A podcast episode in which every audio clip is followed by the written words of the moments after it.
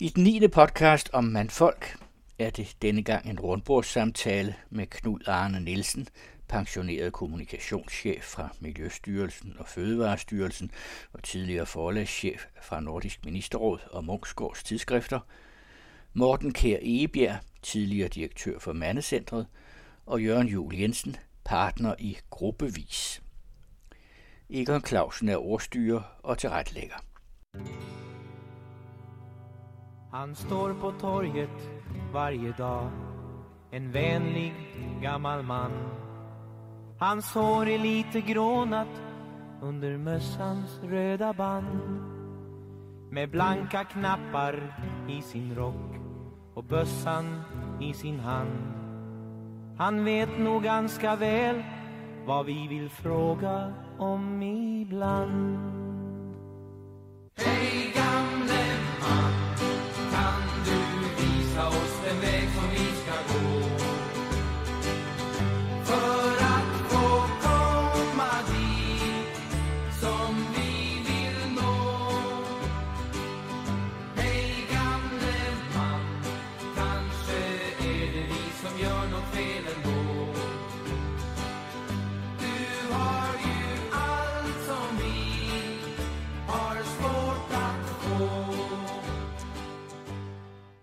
Og sådan begynder ABBA med en sang om den gamle mand, som de ser, der sidder der på torvet og ser så nydelig ud. Og ABBA er jo helt tydeligt, det er unge mennesker, som undrer sig over, hvad er det egentlig for et menneske, der sidder der, og er der noget, vi kan lære af ham? Og når jeg ser det der billede af den gamle mand, der sidder på torvet, så gentager det sig i mange andre sangtekster, at når man bliver gammel, så sidder man på torvet, eller man sidder på en bænk og kigger ud over havet og sådan noget. Og jeg synes, det er ganske forfærdeligt. Jeg synes, det er et helt forkert billede af, hvad det vil sige at være en gammel mand. I det her tilfælde er det jo mænd, det handler om. Den der tilstand, hvor man sidder med ryggen op mod muren og kigger ud i det tomme intet, det betragter jeg som et mareridt. Desværre så ser jeg det hos mange af mine jævnaldrende. Jeg er jo selv 82. Og jeg ser mange af mine jævnaldrende, eller jeg vurderer dem som nogen, der på en eller anden måde er gået lidt i stå. De har måske ikke ret meget andet for sig, end at sidde på den der bænk og kigge ud i verden. Og jeg kan have rigtig ondt af dem. For jeg synes, at sådan skal man ikke leve sit liv. Man skal ikke sidde der og være passiv og vente på, at der kommer et eller andet punktum til sidst. Man skal være helt anderledes aktiv, og det har været et af motiverne bag de udsendelser, som jeg har lavet her i den anden radio. Det her det er jo så slutpunktet. Vi sidder her nu i alt fire mænd, som har lyttet til dem og har nogle kommentarer til, hvad man skal sige. Jeg vil lige sige en ting til, det er, at mit udgangspunkt det har været, eller min inspiration, det har været den amerikanske, den amerikansk-tyske eller den amerikansk-danske filosof, som hedder Erik H. Eriksson, som har lavet en stribe bøger, som skildrer et helt menneskeliv. Og han har også skildret den sidste, som i en bog, der hedder Livsringen sluttet. Og for ham er alderdommen en modning. For ham er alderdommen en situation, som er fuld af muligheder. Men det er også fuld af, man løber også en risiko. Man løber en risiko netop for at stagnere og blive fortvivlet og sur og krænket og give sig hen til det, som jeg kalder for pensionistbrok, som der var alt for meget af. Men hvis man kan overkomme det, så kan man til gengæld blive en vis gammel mand. Så mine samtaler med de her mænd, de har udspillet sig i det der felt på den ene side, det som jeg kalder for fortvivlelse, eller som giver sig udtryk som, kan ud, give sig udtryk som bitterhed, eller øh, sådan almindelig surhed. Og så på den anden side, det som jeg vil kalde for munter visdom. Og det er inden for det felt, som øh, de her udsendelser, de har udspillet sig. Og dem, som jeg nu har inviteret her i studiet i dag for at øh, sige noget om det, det er tre andre, de er vores gæster, og en af dem er på min, næsten på min egen alder. Ja, Sådan siger Knud. Arne eller Knast, du er jo kun 77, år gammel, men jeg vil sige, det er en glimrende alder. Det husker jeg selv tydeligt. det er da godt, du kan huske det, Egon. ja. Men øh, du er med, fordi øh, du har jo gjort dine erfaringer. Og, og jeg vil også sige, sådan som jeg nu ser dig, og som jeg kender dig, så øh, ved jeg, at du har jo været en utrolig øh, livskraftig og meget livsglad mand. Og nu må du jo så leve med, at nogle af de der kræfter og de der ting, som du har haft, dem har du ikke mere. Det vil vi vende vi tilbage til. Og den anden gæst, det er Jørgen Jul Jensen. Hvor gammel er du? Ja, jeg er sådan en grønskolding på 70. Ja, og øh, hvad er dit øh, erhverv? Ja, mit erhverv det er at, øh, at være terapeut og coach og have gruppesamtaler. Jeg har haft min egen virksomhed siden 2005 og arbejdet øh, siden 2006 arbejdet i, i mandecentret i forhold til kriseramte mænd. Og øh, så her sidste 1. januar, der stoppede jeg og blev kastet ud i øh, rigtig spændende seniorliv. Rig af muligheder. Savnede også lidt mit gamle team, men det har været rigtig, rigtig spændende at, at få lidt mere tid. Det har været det, du sagde med at kaste mig ud i alle mulige ting. Lidt for mange måske, men Ja. ja. spændende, super spændende.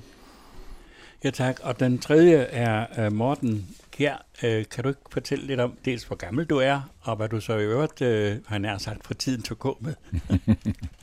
Jamen, uh, jeg er 55, og uh, jeg har også arbejdet i mandecentret i nogle år. Og jeg er på en, en rejse mellem to forskellige virker, virkefelter, så jeg lærer lidt øh, i refleksion om der, hvor jeg har været, og jeg lærer lidt om flere forskellige nye felter, blandt andet mandfolkesnak, som jeg jo synes er, er spændende. Og en spændende, man kan sige, øh, måske for tidligt for mig, og rigtigt have kompetence i, men som ikke desto mindre er, er meget lærerigt for mig at se ind på, og nok særligt fra mit ståsted i livet, som er et, et eksistentielt kristens ståsted.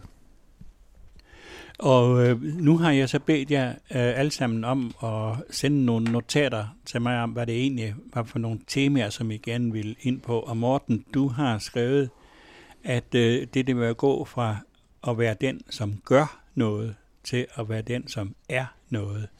Det har du sagt. Hvad mener du med det? Ja, jeg t- beskriver det som en mulighed. Jeg tænker, at vores øh, samfund i, i vidt omfang er defineret med ved, hvad man gør. Øh, men måske ligger der noget dybere i en, som er den, jeg er, og som ikke er afhængig af, hvad jeg gør. Øh, men det står jo meget i kontrast til tiden og meget i vores kultur. Spørgsmålet er, om der er en opdagelsesrejse i det. Hvem er du? Hvem er du givet at være, hvis man skal sige det sådan? Ja, og du har også i de her samtaler, som du har lyttet til, der har du også øh, noteret, at øh, det seksuelle spiller en rolle. Det mener jeg faktisk spiller en større rolle, end vi måske vil være ved. Øh, fordi vi er jo både bly og lidt sky for at indrømme, hvad for nogle problemer vi har. Men det er jo, mener jeg, et tab af manddom, som det har du måske ikke oplevet endnu, men det har vi andre, uden tvivl Nej. at vi er ikke det, vi kunne. Og du har noteret det her som noget, du synes, det er værd lige at nævne. Ja, jeg hæfter mig ved, fordi vi blev bedt om at forholde os til, hvad de andre har, øh, har talt om. Og jeg, og jeg hæfter mig ved, at det var en tematik, og det fik mig til at spørge, hvis det seksuelle er et udtryk for kærligheden, hvis det seksuelle betragtes relationelt, hvilket mange gør, findes der en, en fuldendt kærlighed uden det seksuelle? Vil man kunne erfare det, hvis man er et sted, hvor det seksuelle ikke er, er en mulighed? Og giver det en fornyet mulighed. Kan man nå lige så dybt i en relation uden det seksuelle, for eksempel? Øh, og er der en frihed, altså man kan sige, ud fra det udgangspunkt, jeg sagde før med det kristne eksistentielle, der har vi jo også en ånd, som er dybere end sjælen, og det seksuelle vil, være, vil ligge meget i sjælen. Øh, men spørgsmålet er, om ligger der også en frihed? Det var jo så, kunne sige, den katolske kirke bliver kritiseret for, at, at præster ikke kan være gift, men er det muligt faktisk at leve et fuldendt liv uden det seksuelle? Og det tænker jeg er jo, det, vil- det vil jo så være mange ældre mænds mulighed at undersøge det. Øh, og det, det kunne måske være en mulighed. Hvad siger I andre til det? Ja, Knæst. Ja, men jeg synes, det er lidt svært at tale for, øh, om i en radio. Der er en vis blufærdighed omkring øh, de her emner, og det er selvfølgelig også derfor, der ikke bliver talt så forfærdeligt meget om det, fordi det er jo noget, der berører os alle sammen. Men ja, det er jo utrolig forskelligt, hvordan det rammer folk, det her. Men vi mænd har jo en seksualitet, der er reagerende om jeg så må sige. Og, og, den forsvinder jo på et eller andet tidspunkt, bliver mindre øh, betydningsfuld end tidligere i livet. Og den aftager, og måske også i styrke. Øh, men, men hvordan det bliver håndteret, det er meget op til, øh, hvem man er, hvordan man har det. Jeg har gode venner, der har prostatacancer, de er nødt til at finde på noget andet. Øh, øh, og sådan rammer det jo folk forskelligt. Ikke? Og jeg kan ikke helt se, at der findes en universel løsning på det, tror jeg, hver for sig øh, går og tumler med og prøver at finde en, en, en vej på. Jeg tror, at sådan, hvis det rammer en tidligt i livet, så er det nok svært, fordi indgangen jo ofte er sådan noget med forelskelse og, og sex og bliver forbundet med kærlighed. Men det er også mit indtryk fra samtaler med mænd. Jeg er ikke selv sådan ramt, blevet ramt alvorligt af det endnu i hvert fald. Men at, øh, at når man er oppe i en vis alder og har været, og været sammen i en del år, så finder man andre veje til at, at være sammen på, som også kan være erotiske, uden at de nødvendigvis er direkte sådan seksuelle, men man finder måder og berøring og nærvær. Og, så jeg tænker sagtens, kærligheden kan leve uden, uden sex. Ja, der er jo mange kærlighed mellem mennesker, som er helt uden sex, ja, altså for ja. eksempel forældre og børn Ja, øh, og gode venner. ja, Jeg mener, det, det er der jo, det, det er der jo, det er måske det allermeste, ikke? men det andet spiller jo en stor rolle, og ikke mindst i øh, vores dage, hvor man taler så meget om det. Der, der, der tror jeg også, at det ligesom bliver problematiseret måske mere, end det egentlig mm. behøver at være.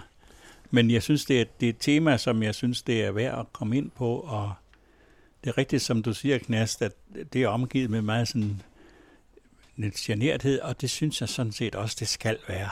Mm. Det, det synes jeg. Det, det, det, det skal ikke sådan bredes ud. Det, det må vi lade kvinderne om at gøre. De er jo meget bedre til at sidde i grupper og snakke om sådan noget. Ikke, Det- man kan jo sige omvendt, at rigtig mange mænd er rigtig forstyrret af sex, altså øh, hvor man, hvor man har sex på, på hjernen, kan man Ja. sige, ikke? så det bliver en stor forstyrrelse i ens liv, som Ja. gør det svært at have ordentlige, gode relationer. Jo, jo, altså en af samtalepartnerne her tidligere, der Alex fra Esbjerg, han sagde, at han var ret for, det var da egentlig fri, blive fri for at blive dirigeret af det der sexbegær hele tiden. Ja. Ja. Ikke? Så, så han, han følte det på en måde som en befrielse. Han havde Nå. sådan en fantastisk kommentar, hvor han sagde, jeg har haft tre koner, men de to var der ok, eller sådan noget, sagde. Noget af den stil. ja, Sådan Nå. er det jo. Så, så øh, Morten, du nævnte også de, de, de der med foredragsvirksomhed, og der, er altså den første, det var jo Niels Ole Frederiksen fra Middelfart, som jeg jo mener er udtryk for det, som jeg kalder for panik før lukketid. Og det sagde jeg jo også til ham, og det sagde han, jamen det kan forresten godt være. han holder 80 foredrag om året. Han er trappet ned fra 100 til 80, mm. og han farer land og rige rundt. Der var Skæv Metz, han havde nærmest gået den anden vej og havde trappet op. Ja, det synes jeg selv er, øh, det er sådan, det skal være. Man skal ikke sidde der og være passiv. Men det er jo rigtigt nok, men det kan også godt være, at jeg har opsøgt nogle af de her, som, som øh, er fordi de er aktive og udadvendte og tænker over de her ting. Det kan godt være. Jørgen, du har øh, også noteret nogle ting, efter du har hørt de her samtaler. Ja, altså nu siger du det der med, at du har opsøgt nogen, der faktisk er, er meget aktive, også nogle kulturpersonligheder, som øh, har mange tanker om at kaste sig ud i, i mange projekter. Og det er, jo, det er jo rigtig spændende at, at læse. Den eneste, der er en mand, som, øh, som har været en arbejdsmand, og som faktisk kommer ret hårdt ud af arbejdsmarkedet med blodprop og depression og selvmordstanker. Men det gennemgående træk, synes jeg, er, at det fylder nok det der med skavankerne, men øh, at det er alligevel et spændende liv, opmærksomt, nysgerrigt liv. Og det tænker jeg sådan øh, godt kan bruges som lidt af et opgør med sådan forældede forestillinger om, hvad det vil sige at være senior og ældre og, og gammel. Øh, så gør op med de der kulturelle forestillinger. Det synes jeg er en vigtig ting for mig. Jeg synes jo, den her overgang til seniorliv, det er virkelig en radikal livsovergang. Hvis vi ser på, hvordan tidligere, så levede man ret få år egentlig øh, som senior og som pensionist. Men i dag, altså nu snakker man allerede om at blive ældre som 50-årig. Så lever vi jo måske 40 år øh, som ældre. Og det er jo virkelig en radikal mulighed for at udfolde sig og være nysgerrig på livet og få lidt mere tid til det. Det er faktisk noget af det, jeg selv har oplevet, sådan ved at stoppe på et, det traditionelle arbejdsmarked, men stadigvæk holde fast i virksomhed og spændende projekter. Og så er der noget, som måske ikke er så meget fremme, det er det der med fællesskaber. Det tænker jeg bliver en stor og vigtig ting for mange mænd, som måske ikke har haft så meget fællesskab øh, i livet, men har mulighed nu også. Hvordan får man genereret sådan øh, mandefællesskaber, også som senior? Og jeg er selv sådan lidt aktiv i, øh, eller tovholder i det, der hedder Hemingway Club. Det er jo sådan et eksempel på det, med at prøve at skabe fællesskaber for seniormænd.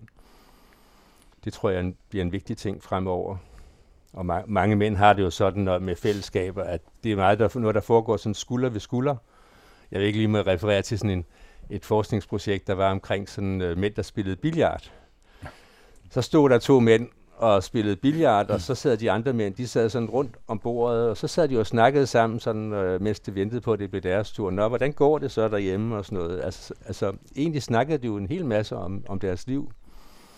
Så det der med at være i noget, hvor man går sammen, eller øh, cykler sammen, et eller andet, hvor man så har pauser og går og snakker, det er en vigtig ting.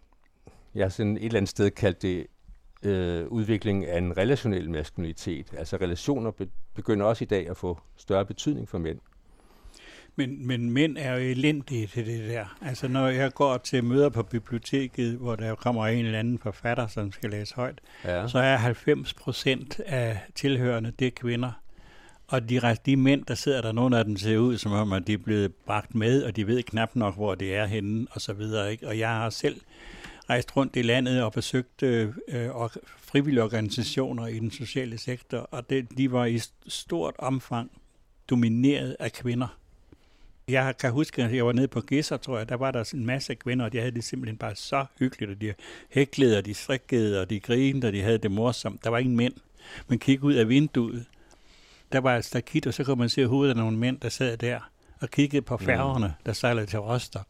Nu, jeg, nu har jeg jo sådan mandegrupper, og der er jo rigtig mange, der er interesseret i at deltage i, i mandegrupper og snakke med andre mænd. Ja, og, det tror jeg gerne, men de er elendige til at møde op. Øh, Morten, du, du vil sige noget om Ja. det? Ja, men jeg synes, at essensen for mig, det jeg hører essensen i, hvad Jørgen siger, det er, at, at mandefællesskaber måske har en, øh, en lidt anden udtryksform og ser anderledes ud og konstitueres på en lidt anden måde end kvindefællesskaber. Og øh, det skal man ikke desavere dem på, han har sagt. Øh, spørgsmålet er så, hvornår de forer, der er, hvornår de så bliver udnyttet, hvad man siger, hvilket potentiale ligger der i mandefællesskabet. Jeg tænker, det er der, det spændende ligger. Øh, fordi Jørgen sagde det her med, at der var nogen, der, der spillede billiard, og nogle andre, der sad og talte om livet. Der er også nogle gange, hvor mænd kan være sammen, uden at få talt om livet. Og spørgsmålet er jo ligesom, hvordan bliver det realiseret? Du kan også have kvinder, der snakker og hækler, uden måske at få udforsket så meget i livet gennem den samtale. Så det er jo bare et spørgsmål om ligesom at sige, hvor ligger, hvor ligger guldet henne i, i mødet med hinanden? Knast, han var her. Ja, jamen, jeg, jeg har det lidt sådan, at jeg har ikke så meget brug for mandefællesskaber. Jeg er meget sammen med kvinder i alle de fællesskaber, jeg indgår i. Og det er en lang række fællesskaber, som jeg nu har taget og må tid til, efter jeg blev pensioneret her for en halv snes år siden. Jeg svømmer, vinter, jeg vinterbader, der er masser af mænd og kvinder. Jeg er med i en gruppe, der hedder Globale Seniorer, der er masser af mænd og kvinder. Jeg er med i en erindringsskrivegruppe. øh, der er også, ja, der er lidt overvægt af kvinder, ikke? men jeg har meget få egentlige manderelationer, men jeg har heller ikke brug for det. Jeg har en, en lille mandegruppe, hvor vi mødes en gang imellem. Men ellers så øh, møder jeg op der, hvor jeg har lyst til at være. Og hvis der også er kvinder, så er det fint. Sådan er det på mit gymnastikhold, sådan er det på mit yogahold. Det, øh, og det passer mig fint. Jeg har ikke det der behov for at, at være isoleret med mit eget køn. Jeg vil gerne snakke begge køn, når vi øh, udveksler erfaringer. Men du er også kritisk over for den måde, vores generation bliver omtalt på i medierne og blandt politikere. Ja, i den grad. Altså, Globale Seniorer, som jeg er med i øh, og har været med i en, en del år, som er et lille fællesskab af folk, der har arbejdet i øh, udenrigs stort set, men interesserer sig for globale spørgsmål. Vi kalder os globale seniorer, ikke globale ældre. Det kunne vi godt have gjort, men det er jo fordi, der er den der kedelighed omkring øh, alderdommen, at det er forbundet med sygdom og svækkelse og, og mangel på initiativ og sådan. Og der er vi begge køn, øh, og vi laver en masse aktiviteter. Vi har adskillige møder hver uge, hvor vi deltager. Vi rejser meget sammen. Vi holder foredrag sammen, vi interesserer os for jordklodens tilstand, ikke? Altså vi interesserer os for FN's verdensmål, og vi laver plakatudstillinger, oplæg og alt muligt andet. Og det synes jeg er et godt eksempel på, at man behøver jo ikke at sætte sig hen i en gyngestol og kigge ud over havet. Man kan faktisk godt lave noget fornuftigt med sin alderdom. Men det virker åbenbart stadigvæk ikke, fordi når man går ind i medierne, i fjernsynet, radioen og hører, altså ældre mennesker, de bliver stort set omtalt som sådan et eller andet problem, eller noget med plejehjem, eller pensioner, eller sådan noget. Men selve eksistensen, og det at vi er en stor befolkningsgruppe med en masse ressourcer, det er ligesom noget, der siger, nå ja, men det skal nok passe, så går man videre til næste emne. Men det er jo lidt øh, den der med ældrebyrden, som er et forfærdeligt ord. Det skulle næsten være forbudt på den forbudte liste, fordi det er jo et frygteligt ord. Men selvfølgelig bliver vi ældre, men det er jo en ganske naturlig ting. Og det er ganske naturligt, at vi også bliver syge på et tidspunkt. Det er ganske naturligt, at vi dør til sidst. Men det behøver jo ikke at være sådan, at de sidste mange år, som der er jo flere af, som øh, du sagde før, vi bliver ældre, og vi får længere tid som seniorer. Og den skal vi da bruge aktivt øh, og, og glæde sig over det. Og så er det jo faktisk også sådan, at analyser, øh, som er lavet for nylig, bekræfter, at mennesker i Danmark har det bedst, fra de bliver 65 til de 79 år. Det er det tidspunkt, hvor de er mest lykkelige på. Og øh, en nylig analyse, som, som lige er blevet øh, offentliggjort, viser, at det er sådan, det forholder sig. Ældre er ikke ensomme. De er halv, halvt så ensomme som gennemsnittet af danskere øh, i den alder, indtil de så bliver eller vi bliver meget gamle. Når vi bliver over 80, så begynder det jo at knive lidt, måske. Det hænger meget sammen med fysiske skavanker også, ikke? Ja. Og, og, sådan nogle ting. Og der er en, der siger, at det der, bitterheden kan godt tage over sådan øh, sent i livet. Er det- Er der en af de mænd i podcasten, der, der siger.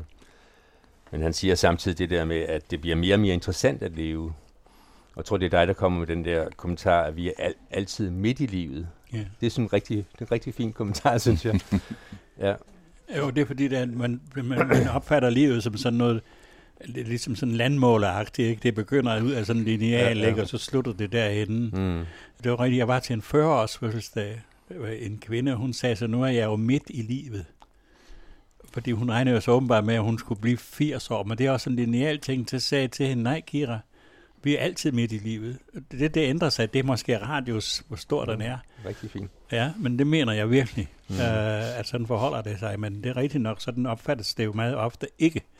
Men i vores alder skal vi jo også vende os til, at der er mange af vores jævnaldrende, som dør. De bliver ramt af sygdomme. Nogle bliver ramt af demens, og det vil sige, at man dør jo allerede før man dør. Og der er andre, som bliver ramt af forskellige former for svækkelser. Går dårligt, det de husker dårligt og så videre, Ikke? Og det, det er jo trist at se på, men det skal vi jo opfatte som et vilkår. Og det synes jeg godt nok er svært. Mm-hmm.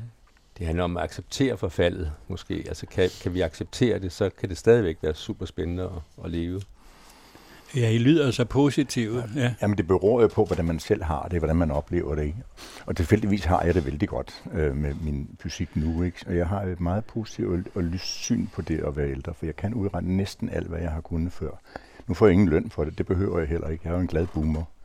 Så øh, ligesom de fleste i globale seniorer, vi opfatter os som nogle glade boomer, der, der prøver at tage let på livet. Så, men vi har da også kollegaer øh, og, og medlemmer, som bliver syge og, og som dør. Det kan ikke undgås. Men, men det, fokus skal ikke være der. Fokus skal være på vores seniorkompetencer. Altså, der er kommet en, en vending, som Henning Kirk har, øh, pa- ikke patent på, men har formuleret, om at når vi bliver ældre, så får vi jo livserfaring, og livserfaring kan bruges til et større overblik, til bedre at kunne overskue sagerne, bedre at overskue modsætningerne, der er i dem, og bedre at kunne øh, inkludere dem og agere på dem end tidligere, hvor vi var mere øh, sort-hvide i vores analyser. Du skal lige sige, hvem- hvem Henning Kirk var. Og Henning Kirke er en, øh, en, en forsker, som, eller måske den førende forsker på hjerneaktiviteter og, og ældre. Og han har skrevet en del bøger, og, og blandt andet øh, har han beskæftiget sig meget med seniorkompetencer. Så er, der, så er der en anden ting, som jeg ikke rigtig kan få nogen til at sige rigtig noget om. Men det er, at når man kommer op, i hvert fald hvis jeg siger, når man bliver 80, så har man jo hele sin fortid med sig. Alt det, som man har gjort, øh, de ting, man har gjort forkert, de fejl, man har begået, de steder, hvor man har været fejl, de steder, hvor man har været rigtig lort. Og det synes jeg, det melder sig. Og det synes jeg, det, det kommer der. Det kalder jeg af øh, morgenmørkemanden, natteviskeren og dommeren. Øh, og det kunne jeg altså ikke få nogle af de her mænd til at sige noget om, for de var alle sammen så glade og så optimistiske og så aktive og sådan synes jeg, noget. at Georg han gjorde. Men jeg gik også lidt til ham. Okay. Og det synes jeg på en eller anden måde, så efter det er min opfattelse, at det skal man altså på en eller anden måde forholde sig til, og det tror jeg alle gør, men det er svært at indrømme det. Det, det er noget, der hører hjemme ind i det allerprivateste. Det, det, Det det kommer- virker lidt... Sorry. Nå, men det kommer også an på, hvem, hvem er dommeren? Det er indrøm det for sig selv, du mener.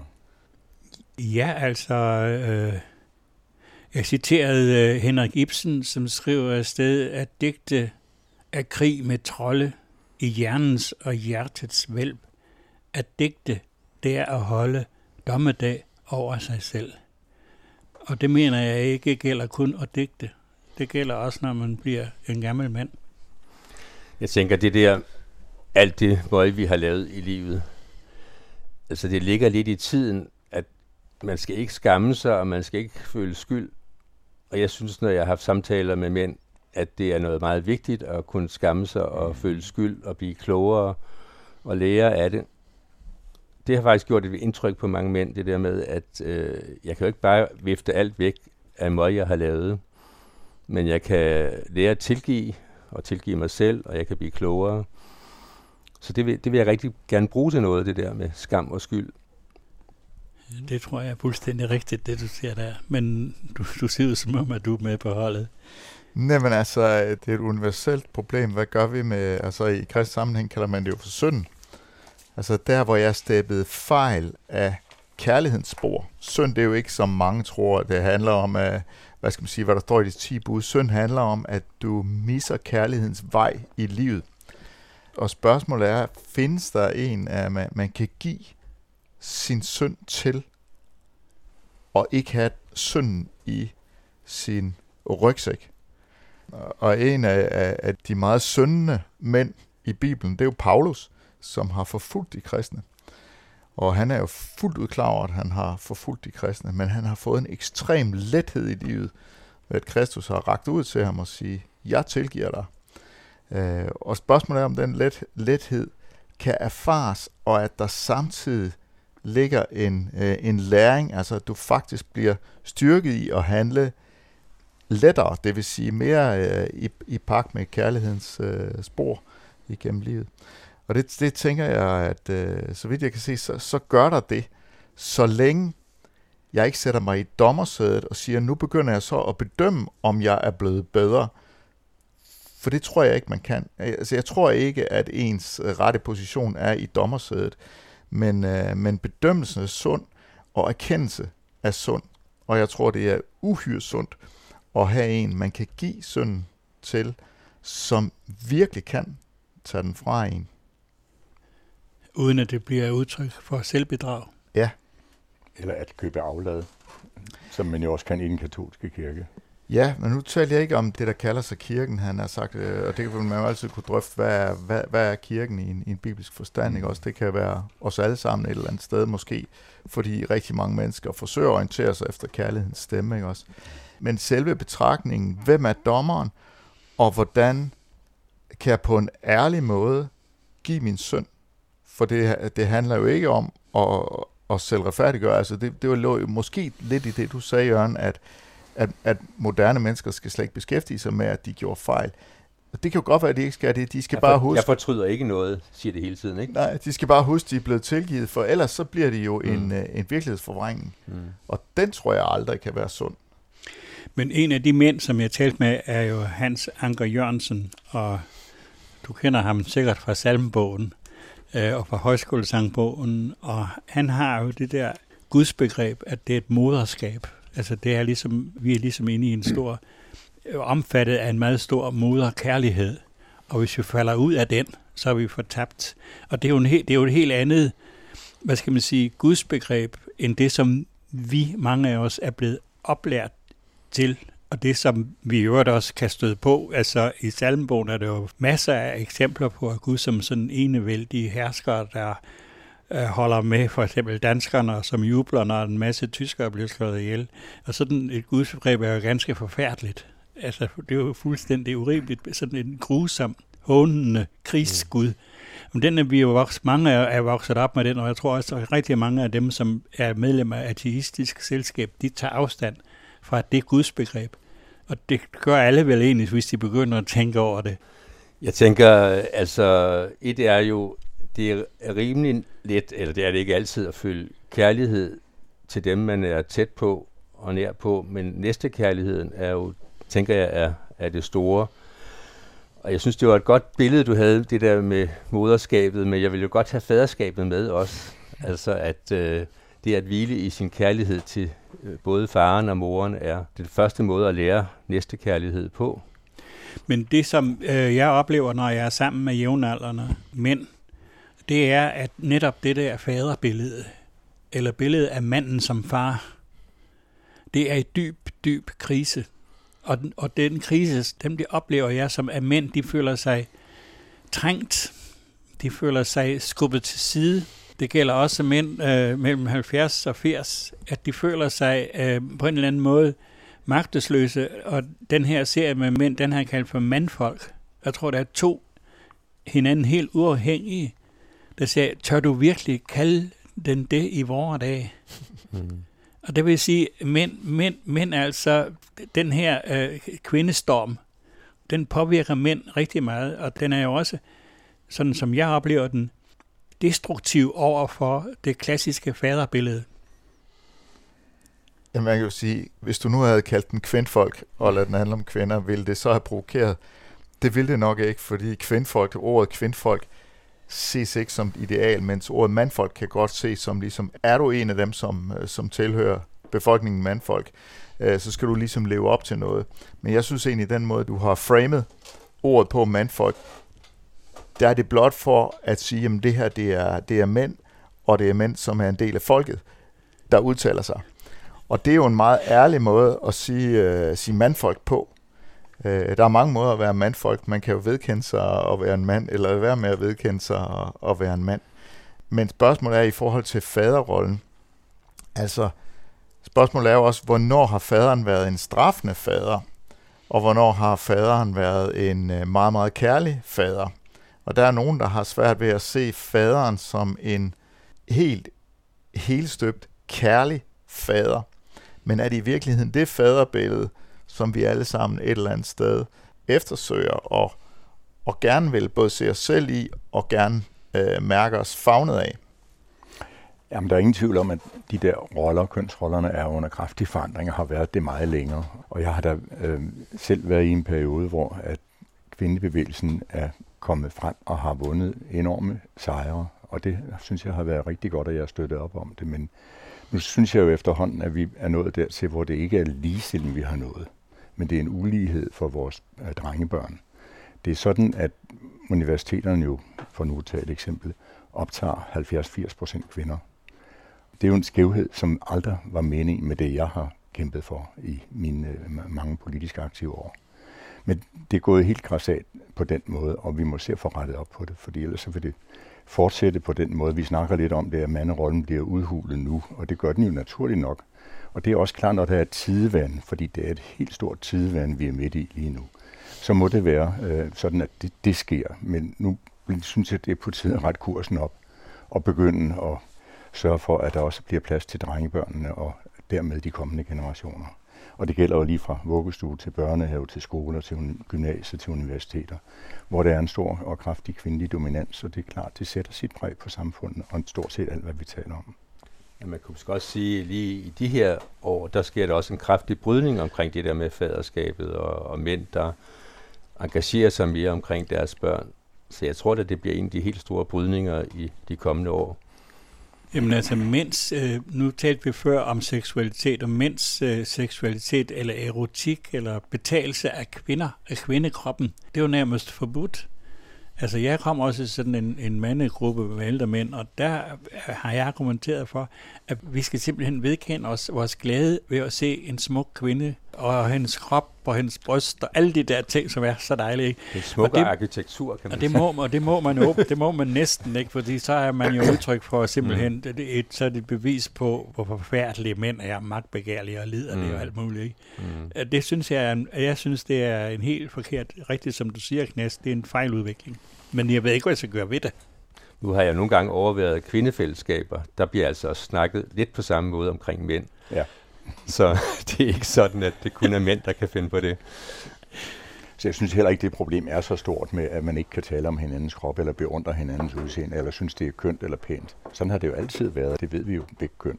Jo, jo, det kan jo gøres på mange måder. Det er Ja, jo fuldstændig netop, ja. rigtigt. Det skal det jo også være. Men så vil jeg sige, at vi vil jo slutte. Jeg vil sige tak for den her snak. Jeg synes, det var meget fint at høre jer og forskellige aldre omkring manden, og manden, som snart bliver en gammel mand, og som snart skal dø.